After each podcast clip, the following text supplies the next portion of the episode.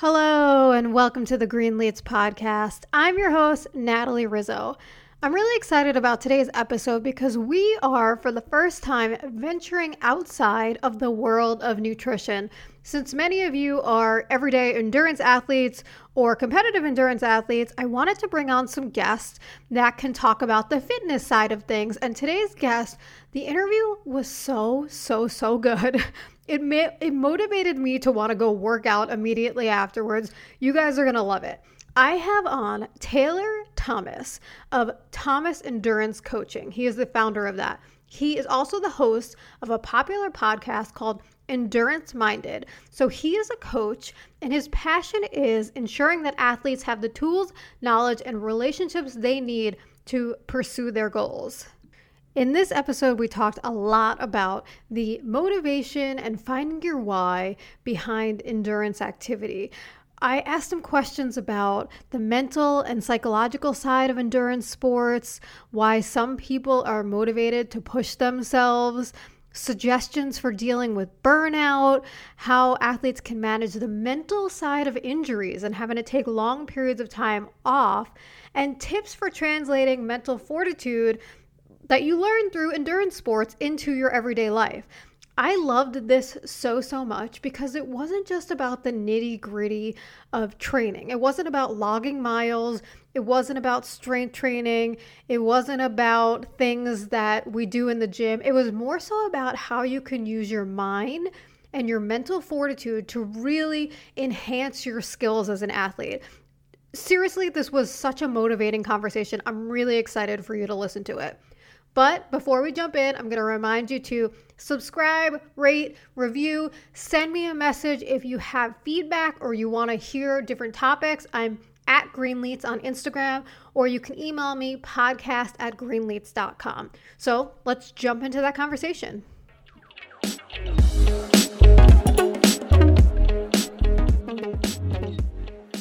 Hi, Taylor. Thanks so much for joining the podcast. Yeah, thanks for having me. I'm excited to chat. I'm excited to chat too. And I just wanted to start out by talking about your career journey and what got you into coaching. Yeah, um, it's been a it's been a it's been a journey for sure. Um, I think you know it, it probably not too uncommon uh, or different from from a lot of people in in the space, uh, kind of the endurance sports industry. Um, it, it, it originally came from or started with just kind of my involvement in endurance sports. Um, uh, I've been an athlete my entire life. Um, ran um, cross country and you know middle school and high school, and um, started to uh, to try to run a little faster, and uh, got really involved in the marathon distance um, in college that progressed into uh, a brief foray into triathlon, which led me to to cycling. I realized I was a little stronger at that um, than uh, than the running side of things or the multi-sport side of things. So um, raced uh, raced bikes uh, professionally for a number of years, and in that time period, um, really was interested or became interested in in the kind of you know science and art and um, and philosophy of, of coaching and helping athletes reach their full potential. And that was, um, um, I don't know, that was 15 years ago, and and the rest is history. I, I founded um, a coaching company uh, called TEC. Um, and that grew from from just me to now a global network of coaches and um, nutrition experts and uh, and yeah so we work with athletes now and um, um, over three dozen different countries. Um, and we specialize in working remotely with those athletes so that location isn't a barrier to you know helping them find a, a coach or put together a team that um, allows them to reach their full potential. That's really cool. So you were set up perfectly for a pandemic to hit, essentially, is what you're saying. yeah, we were. The joke, yeah, the the internal joke with our team is that we didn't miss a beat. You know, everybody else was kind of struggling or or not, you know, or, or pivoting to figure out how to uh, how to work from home or you know what that balance was going to look like and we were we were already doing that and and have been doing that now for really I mean, we've been exclusively remote more or less for you know a decade probably so um that uh, yeah we we were uh, we you know obviously that was a it's been horrible and and uh, disruptive in so many ways for us as well. But yeah, from a workflow perspective, we were uh, we uh, we didn't miss a beat.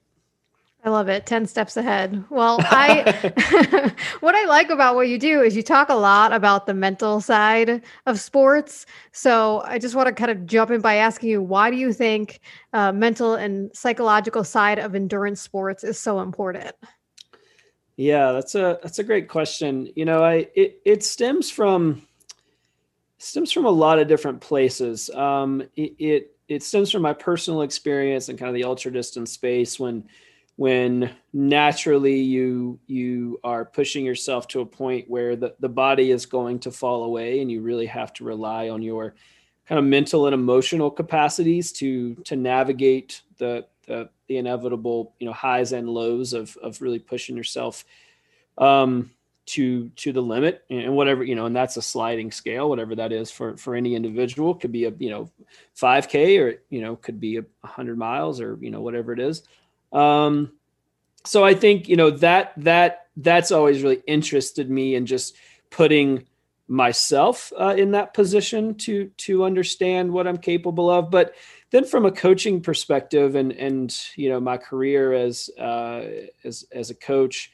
um, it's it, the so often what I've what I've realized over my career is that what limits individuals um, or more specifically, what limits athletes is so often not their training, right? So when we think about athletes and we think about coaches, and you know, in my world, when we think about that relationship, so often, um, and this is not a bad thing, but so often we think about a training plan. We think about the prescriptive execution of um, of preparing our bodies for the demands of a particular discipline or, or a particular goal. Um, and that's important. You, you, have to do, there is a training component. Um, and, but, but so often again, that part, if you have a team in place, if you, you know, are getting, if you, if you're approaching it appropriately for, um, for you as an individual, that part tends to go fairly well. And then inevitably, though, there's still so many athletes that fall short of their goals. And what I've found over over the many years is that that is that mental emotional piece. And it's because we oftentimes haven't taken the time to develop the skills and to think through and to think thoroughly about what those what that toolbox needs to look like for, for us as as individual athletes. And it's very different for very for different people. So I think that's it at its core. Uh, probably why I'm drawn to have those conversations is because I think they're they're underrepresented um, and they have such a massive impact on an athlete's ability to remain um, excited about their sport, to remain sustainable um, in their sport, to really be you know lifelong athletes, which is something that I'm really passionate about helping people build. Um, so yeah, you know, again, the training piece is critical, but so often that's not the thing that keeps us from our goals. And I think the more we can understand the weight of the mental and emotional components, the more we can really start to build or put together a, a really robust toolbox that helps us reach our goals and, and helps us be excited about them and feel balanced. And and so yeah i think it's it's really important, but it's it's a hard it can be uncomfortable to talk about. So so we we don't do it as much maybe as we we should or or you know would even like to i've experienced it firsthand i mean the first time i ran a marathon i am i'm a type a person so i downloaded a training plan clearly i had my nutrition you know, figured out as a dietitian, but hit mile 20 still hit the wall. And it was all mental. I mean, of course, my legs were, you know, not feeling great, but it was mostly mental of like, oh my God, can I do this? I, cause right. I didn't think about it ahead of time, how that much that plays into how you push yourself in the end. I, I guess I kind of knew that there, there may be that moment, but I feel like you don't know until you experience that moment. So how do you prepare athletes for I guess that kind of moment. yeah. Yeah, you're exactly right. It's certainly so much of pushing yourself is is the act of actually pushing yourself, you know, to know what you how you respond and what that looks and feels like. But that being said, I do think there's a lot of work and there's there's often a lot of steps that that athletes um, will kind of bypass at the at the onset of their goal setting process that um, can be really important and, and, really pivotal in how we handle those moments. There's a few things um, specifically. One is I like to discuss um, we talk about goals a lot, right? And, and those are typically, from an athletic perspective, those are outcome-based goals, right? That's a that's the marathon you're talking about. That's a race we signed up for. That's a particular distance that we'd like to accomplish. Um, those are those are fantastic, but there, you know, there's a lot of um, there's a lot of process um, that leads up to that. So, so we first want to think about that process, and I like to work with athletes or encourage athletes to think about their process and performance goals um, on in route to their outcome-based goals. So, so that really helps us understand our roadmap, uh, and it also helps us understand kind of our benchmarks and what that does specifically for the mental side of things is it provides opportunities to push ourselves um, so that it's not a surprise on on race day, right? So we set up um, you know waypoints along the way and we understand what those are going to look and feel like. We've defined them at the onset so there's no surprises um, and we have a firm grasp of what that's gonna what that's gonna how that's gonna play out for the next you know say six or eight months. Um, and so that's that's a first really important step. The next thing that I like to do is again we we we talk about goals a lot. That's fantastic. What we don't tend to talk about as much as expectations. Um, and I'm a big believer in in language and and how we use different types of words and language to set ourselves up for success. And talking about expectations is a is a big piece of that. So not only do we want to talk about our goals, right? Do we want to we want to run a marathon? That's fantastic what are expectations around that marathon right do we expect and then more specifically what are our expectations as we build up to to that outcome so do we expect to um, find a balanced approach to our training that allows us to um, still execute in other areas of our lives. I would say most people would like to accomplish that. Uh, is our expectation that we're able to find a balanced approach to uh, to our fueling strategies and to our diet uh, outside of, of training. Um, certainly, as you know, that's pivotal uh, or critical. So, talking about expectations and wrapping them around um, how we're going to use those to execute um, our training and also how we're going to use them to define success along the way. So, again, there's a big mental piece here because we're laying the groundwork for whether or not we're going to be. Um, uh, we're going to be uh, reach our our expectations or we're going to meet our expectations um, and if we're going to fall short of them so we've defined what success looks like um, and to your point about hitting the wall at the 20 mile mark in a marathon which is like the classic you know that's where mm-hmm. most people uh, so many of us who have ran marathons have had that experience many of us multiple multiple times if we can get ahead of that and define our expectations around that experience, then it keeps us from being surprised when we have those experiences, right? So we almost want to kind of map out um, what our expectations are on race day, right? And one of those expectations maybe should be um, okay, you know, between 20 and 22 miles, it's probably going to get pretty dark, right? How are we going to handle that? What can we do in our training that's going to help us prepare for that?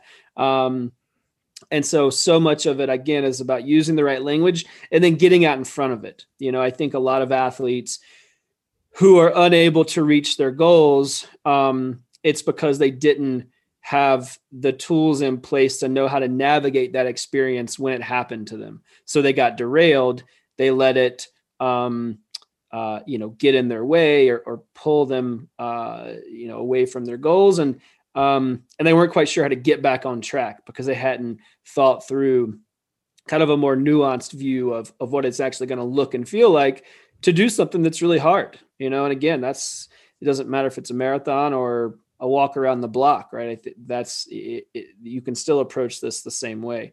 Um, so yeah, so that's the big that's the two big things for me. I really like to define the expectation piece use that language that's appropriate. Um, and a little more nuance. And then I really like to work to def- to step back from those outcome based goals and think about process and performance goals as well. um, so that we can have a really clear, as much as we can. Things change, but you know, as much as we can, have a clear view of uh, of what that actually is going to look like um, and, and how we're going to define success along the way.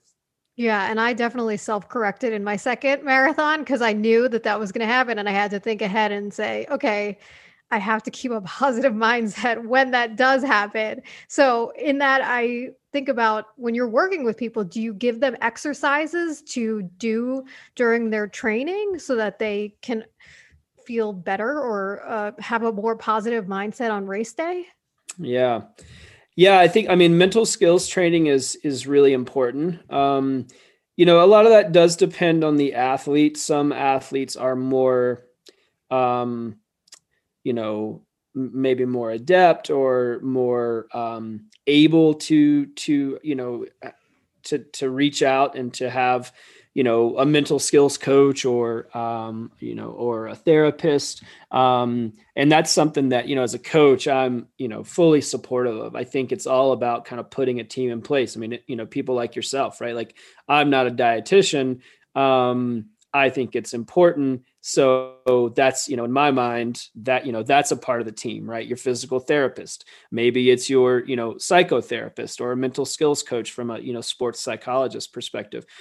But that being said, if that's not um, if that's not part of an athlete's team, there's still lots of ways that um, that we can help that athlete um, try to not be derailed when when these things inevitably happen, right? And and um, it's it's really as you know, it, it's not if but when, right? Because there's right. you know there's no it's not a really the trajectory is not really smooth and clean you know all the way up and out till we get to our goal there's lots of peaks and valleys and, and all kinds of disruptions in the way so the way i think about it at a very kind of basic level is that every every tr- training is really at its core a series of opportunities to to amass experiences that bolster your skills for for your outcome based goal right? So you go out for a long run.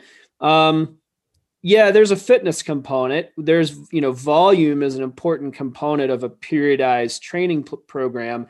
But really, what we're doing is we're providing opportunity for you to check some boxes, right? I went out for a 16 miler. What happened? How does that, you know, how do I need to tweak my fueling strategy? Uh, my legs really started to hurt when I hit the half marathon mark. How did I handle that? if I didn't handle it well, what do I need to do to make that better the next times? So we want to provide the opportunities so that you can have you know we don't want to do the race before the race so to speak but really there's a cumulative component to every you know dose or bout of training really should be uh, there should be some takeaways. And, you know and i tell athletes all the time what i'd really like to do is that if we're doing it correctly when you arrive at race day and you're moving through that event or that goal or that objective that we have, that we've done enough training and provided enough opportunities so that you're able to adapt confidently um, on the fly right when this thing when you when you when you know you receive some input um, maybe that's from your body maybe it's from the course right you're in you're on a hill and it's it's hard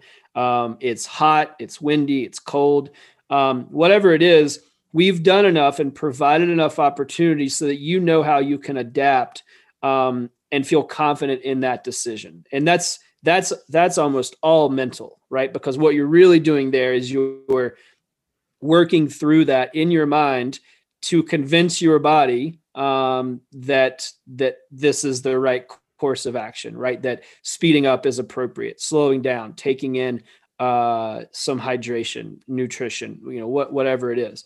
Um, so that I think that's you know again at a very kind of without needing lots of extra tools that really is what training does. And that's why too we need we need some runway. You know that's why it's important that we give ourselves time to build into these experiences. Um, i think that's also why um, you see a lot of athletes get into trouble as they you know they only give themselves maybe you know 12 weeks or 16 weeks or something to to build into an aggressive goal and really want time to to fail and we want time to learn from that failure um, and adapt it to our specific needs, and then go back out there and try it again.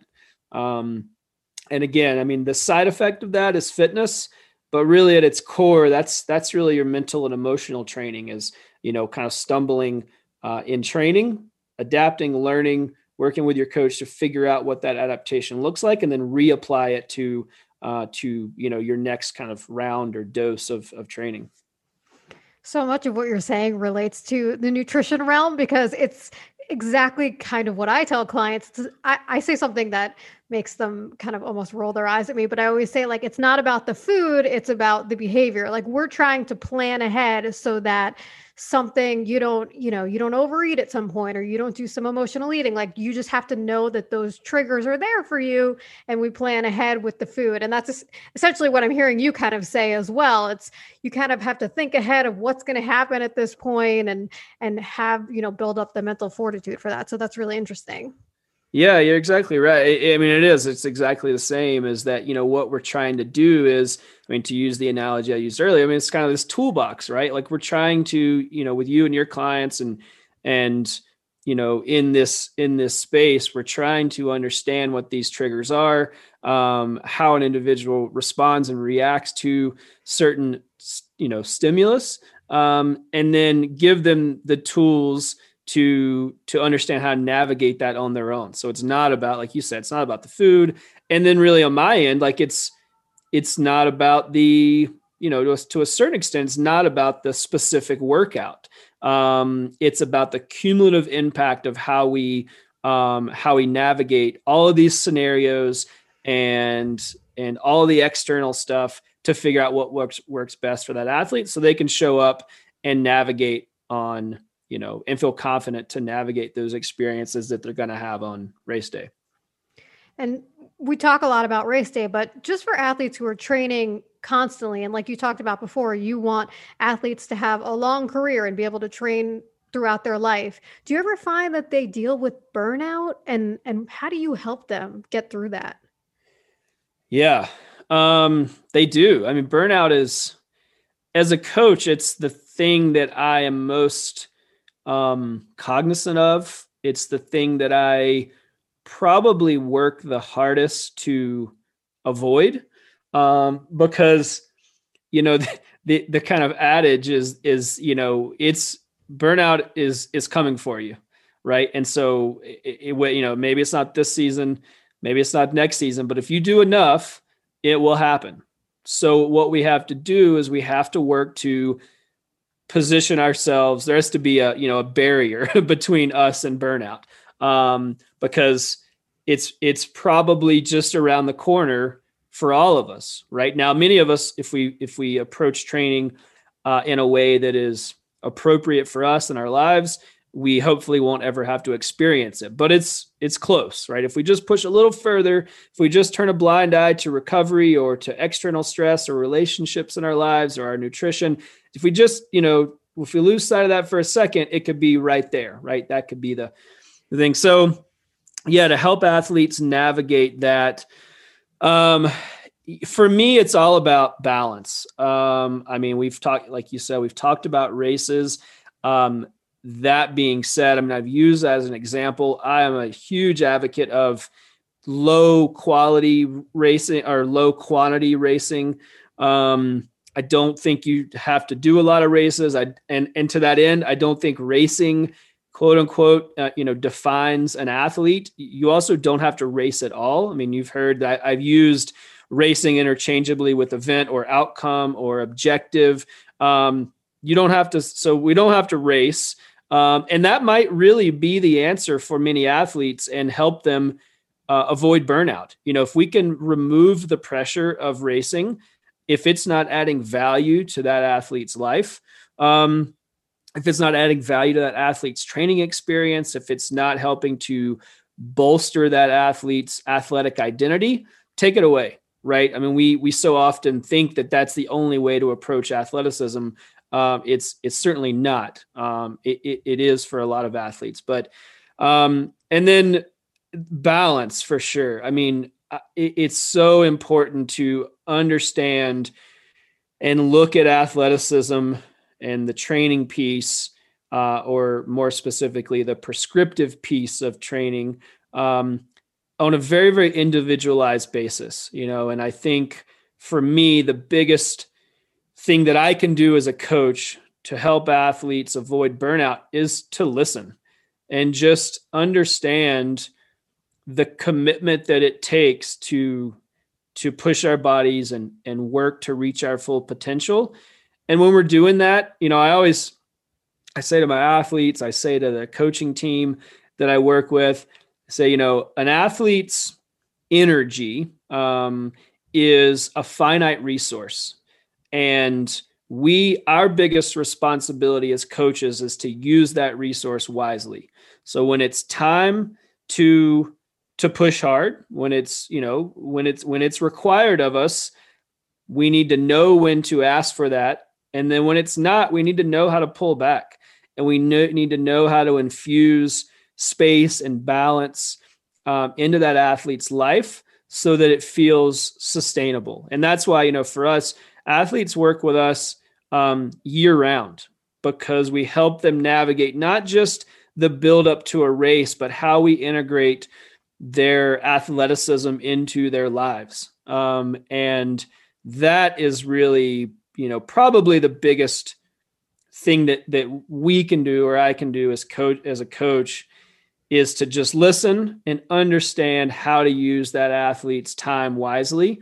Um, and and when it's not if it's not needed at kind of the fullest capacity, uh, I don't ask for it, you know, and that really helps maintain sustainability and maintain this long-term kind of growth oriented mindset when it comes to to athleticism I like that approach a lot because I feel like, regardless of the type of athlete you are, if you're competitive or just recreational, we're so tied to racing or trying to beat our own time or setting a new PR. And you don't always necessarily have to do that. It's kind of like, what, why you do it? What is your reason for doing that? Sometimes there's not really even a good reason there. So, do you ever tell people maybe just take a break, stop with the watch, don't pay attention to your time, don't pay attention to your pace?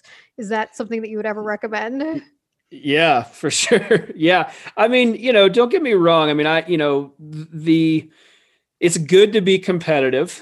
Um, if that's something that drives you, right? If that's an intrinsic, motivator for you um, uh, or even extrinsic. It's okay to be externally motivated by competition but it has to ebb and flow. I mean to keep to your point like to keep that just heightened sense of competition or that every run or ride has to be a pr that i have to beat my time you know per, you know each consecutive workout has to be better than the last. That to our last point that's probably the biggest um uh con- you know contributor to to burnout you know just this like con- because you just you never allow yourself to just enjoy your fitness.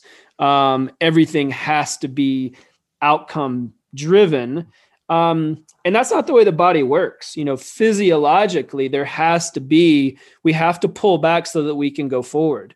Um so so yeah i do. I mean with with my athletes and you know our athletes within the coaching group um Space, absolutely. You know, you worked hard, put in a big effort, take some time away, you know, and and, I'm a big believer in flexible days. I mean, there's lots of ways to position those opportunities, but you know, within the context of like a training plan, could be as easy as, you know, on a Saturday, instead of typically looking at your training plan and executing what's on that plan, um, just putting in something like wake up and do what feels best, right? Allow yourself the opportunity to check in with your body and just understand what what that looks like for the day. And it doesn't have to be exercise, right? It could be, um, I mean, one, it could just be, you know, relaxing on the couch with your family or friends or whatever.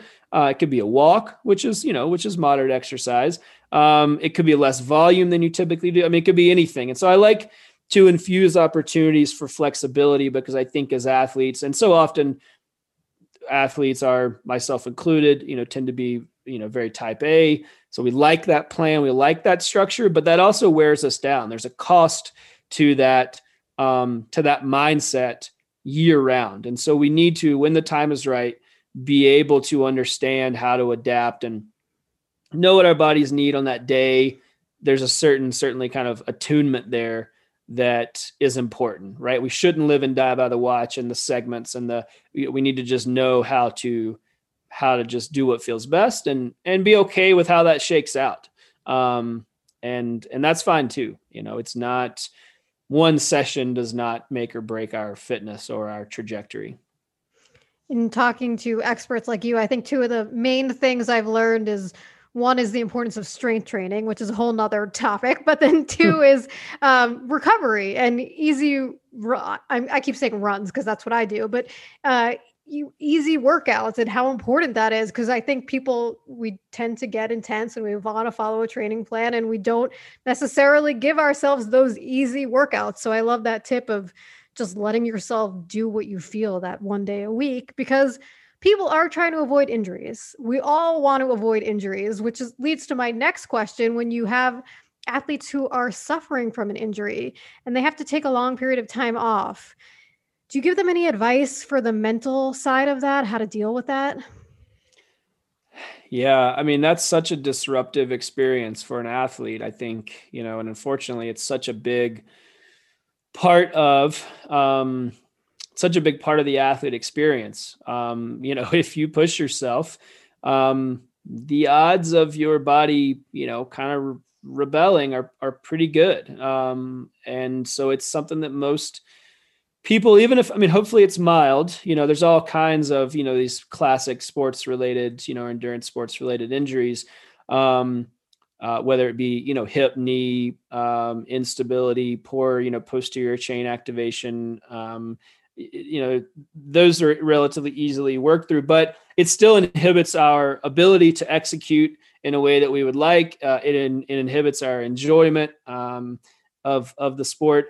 And so when that happens um, it's it's a big it's a big hit, um, and I'm glad you brought up the the mental piece because I think again, like I said, with the kind of you know, like we were talking about with the training component and the mental emotional aspect being so important, it's really the same with the injury piece. Is that we we tackle the when we get injured, we go see a doctor, physical therapist, you know, acupuncture, massage therapy, whatever, you know, any and all those things.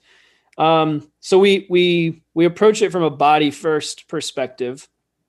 Um, first, and and that's good. We need to come up with a solution. We need experts around us to help us figure out what the course of action is. But then we just you know we so often we we then just get to the work. Classic athlete, right? We get to the prescriptive piece. We say, okay, this is my new workout, right? I'm doing this mobility work. I'm doing this my PT exercises. I'm doing my stretching. I'm doing whatever. Um, what we and then what we push down a lot of times is how that's really negatively impacted our identity as athletes right we we have um, athletes have some of the strongest kind of um, identity in terms of you know how we allow uh, our sport to define us right? If you ask most athletes you know hey what do you you know who are you? What do you do? What you know i'm a runner. I'm a cyclist. I'm a triathlete right? That's what they lead with. Um, so it's very, very strong. Um, and when we can't do that at the same capacity that we used to pre-injury, it's really impactful. So the mental piece is is super important. It's something that when athletes are injured, I do once we have a diagnosis, once we you know have talked to professionals and, and understood what's going on, we get immediately to the mental component. Um, and we talk about that identity. I think one of the best tools uh, that athletes can utilize is to shift um, to understand that that that that athletic identity is is is more fluid. And so it, so you're not just an athlete if you are doing hard workouts or uh, running, you know, 60 miles a week. You're an athlete if you're dedicated to to you know consistent movement and so if we kind of channel that energy in that way we can say oh well you know maybe you can't run right now or maybe you can't ride your bike or do strength work or whatever but let's take that same energy and let's put it into this recovery work right let's put it into um, uh, these exercises that you need to be doing let's put it into getting more sleep. Let's put it into your diet. And all these things that we didn't have maybe time or energy to focus on as much as we would have liked when we were doing our primary discipline um, at, at, kind of full capacity. Let's let's channel that energy and and do these other things and treat them with the same weight or give them the same weight that your primary discipline has or had. Um, and then that's that's a really productive way to, to kind of weather that storm because you just you know we need an outlet as athletes we need to identify with being productive and kind of moving the needle so to speak um, but but if it can't be you know in our primary discipline we can channel that elsewhere and that's that's how i like to approach it and that's a very actionable you know we can do that today right because injury also the problem with injury or the frustrating thing with injury is it takes a long time typically right? We say, all right, I got this thing going on, you know, eight weeks, 12 weeks, four, you know, even if it's a short period of time, usually it's, you know, three to four weeks, which is a, which is a long time in an athlete's mind. So it helps us see that runway more clearly. Um, I do like to tie that into some of those process and performance goals, like I talked about earlier. So we shift those goals right now. How do we define success? Okay. Success is defined by doing your uh, physical therapy movements five times a week right you're going to do them in the morning um, you know and we you know map out what that needs to look like so that when we do do those things we um, we feel successful right? We feel like we've accomplished a goal. So it's also about reframing how we define success. Um, and then before you know it hopefully you've weathered the storm you're feeling good you're on the other side of it and you didn't feel like you wasted quote unquote you know wasted eight weeks or something because you weren't doing the thing that you typically identify as the most productive thing you do as an athlete yeah, and hopefully you've weathered that storm and maybe you have a new skill or new strength or something that you didn't have before. I know that that happened to me. I sprained my ankle about 6 months ago and it was just a stupid thing. I was running and I twisted it on a curb and I had to go to PT and I couldn't run. And that is actually when I kind of learned the value of strength training. I always did it, but not enough.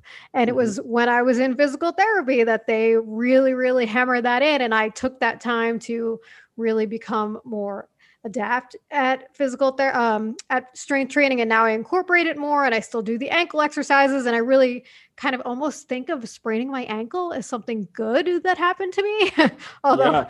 it didn't seem like it at the time. Right. No you're spot on. I, I mean that's that's a that's such a great experience you had and i think that that happens a lot and i and again i think that's to to your credit that, that's you know when you shifted that energy to understand like okay, you know, this is the thing that's if I want to get back to running, I got to put my energy into this thing. And it really does. It, it helps you um, uh, because you're because you're having to focus on other things. It, it so often does have that outcome that you have, which is it allows you to see the benefits of these things that you otherwise you know pre-injury maybe weren't giving the appropriate weight to or you know you didn't feel like they were maybe as the highest and best use of your time. So you kind of rushed through them or you did them intermittently or you know and, and strength training is a great example of that. Um, uh, you know stretching or more specifically like activation and mobility work um, warm-ups cool downs um, uh, uh you know nutrition is is typically an area that that that shines when we have more time.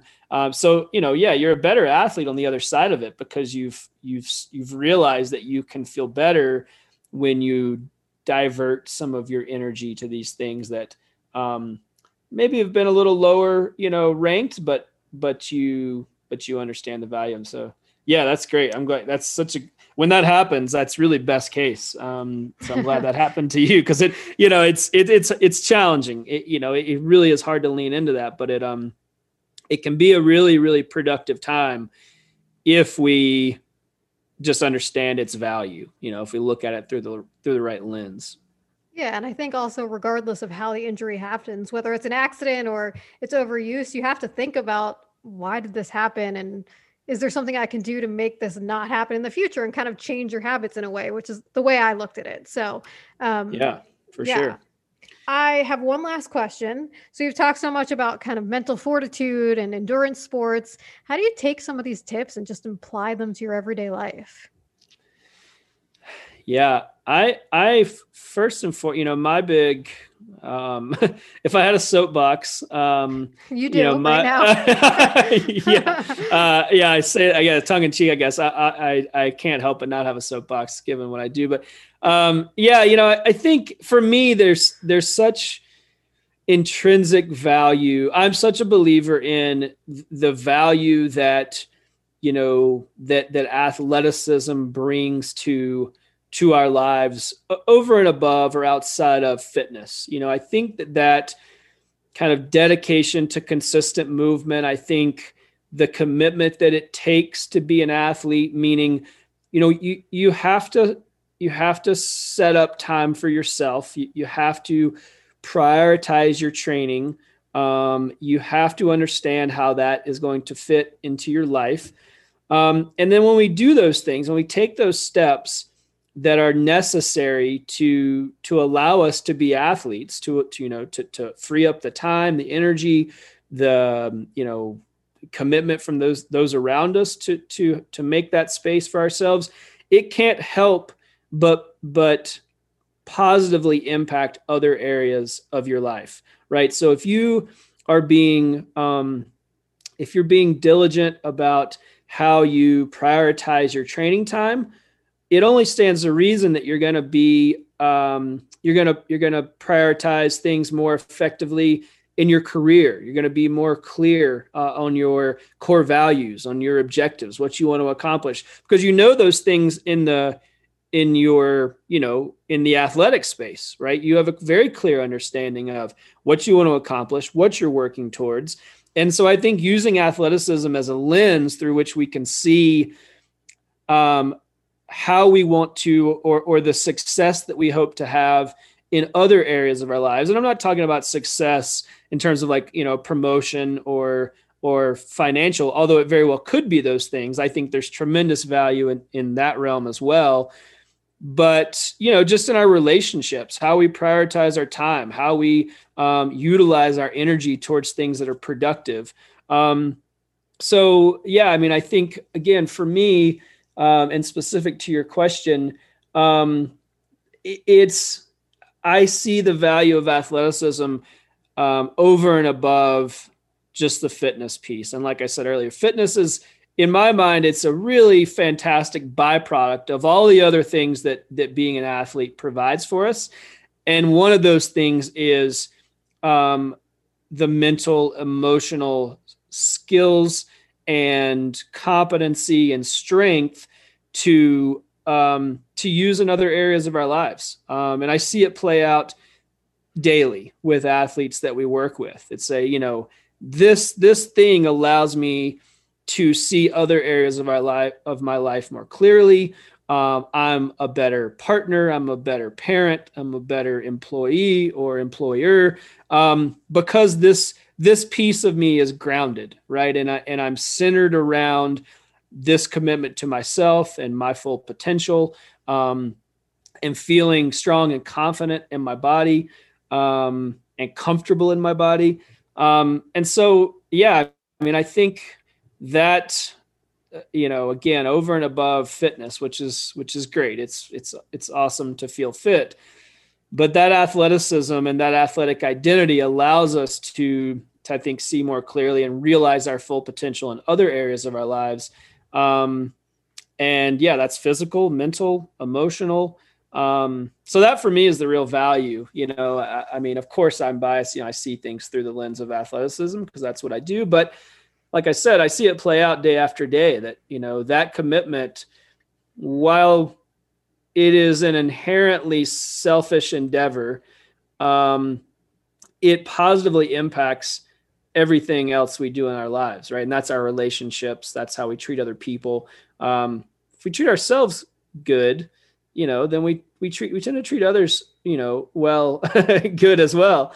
Um, so uh, yeah, so that's you know, for me, that's kind of where that mental piece comes in. Is like, um, it almost can't help but positively impact other areas of your life and of course that's you know one of those uh, one of those zones is uh, is the mental component.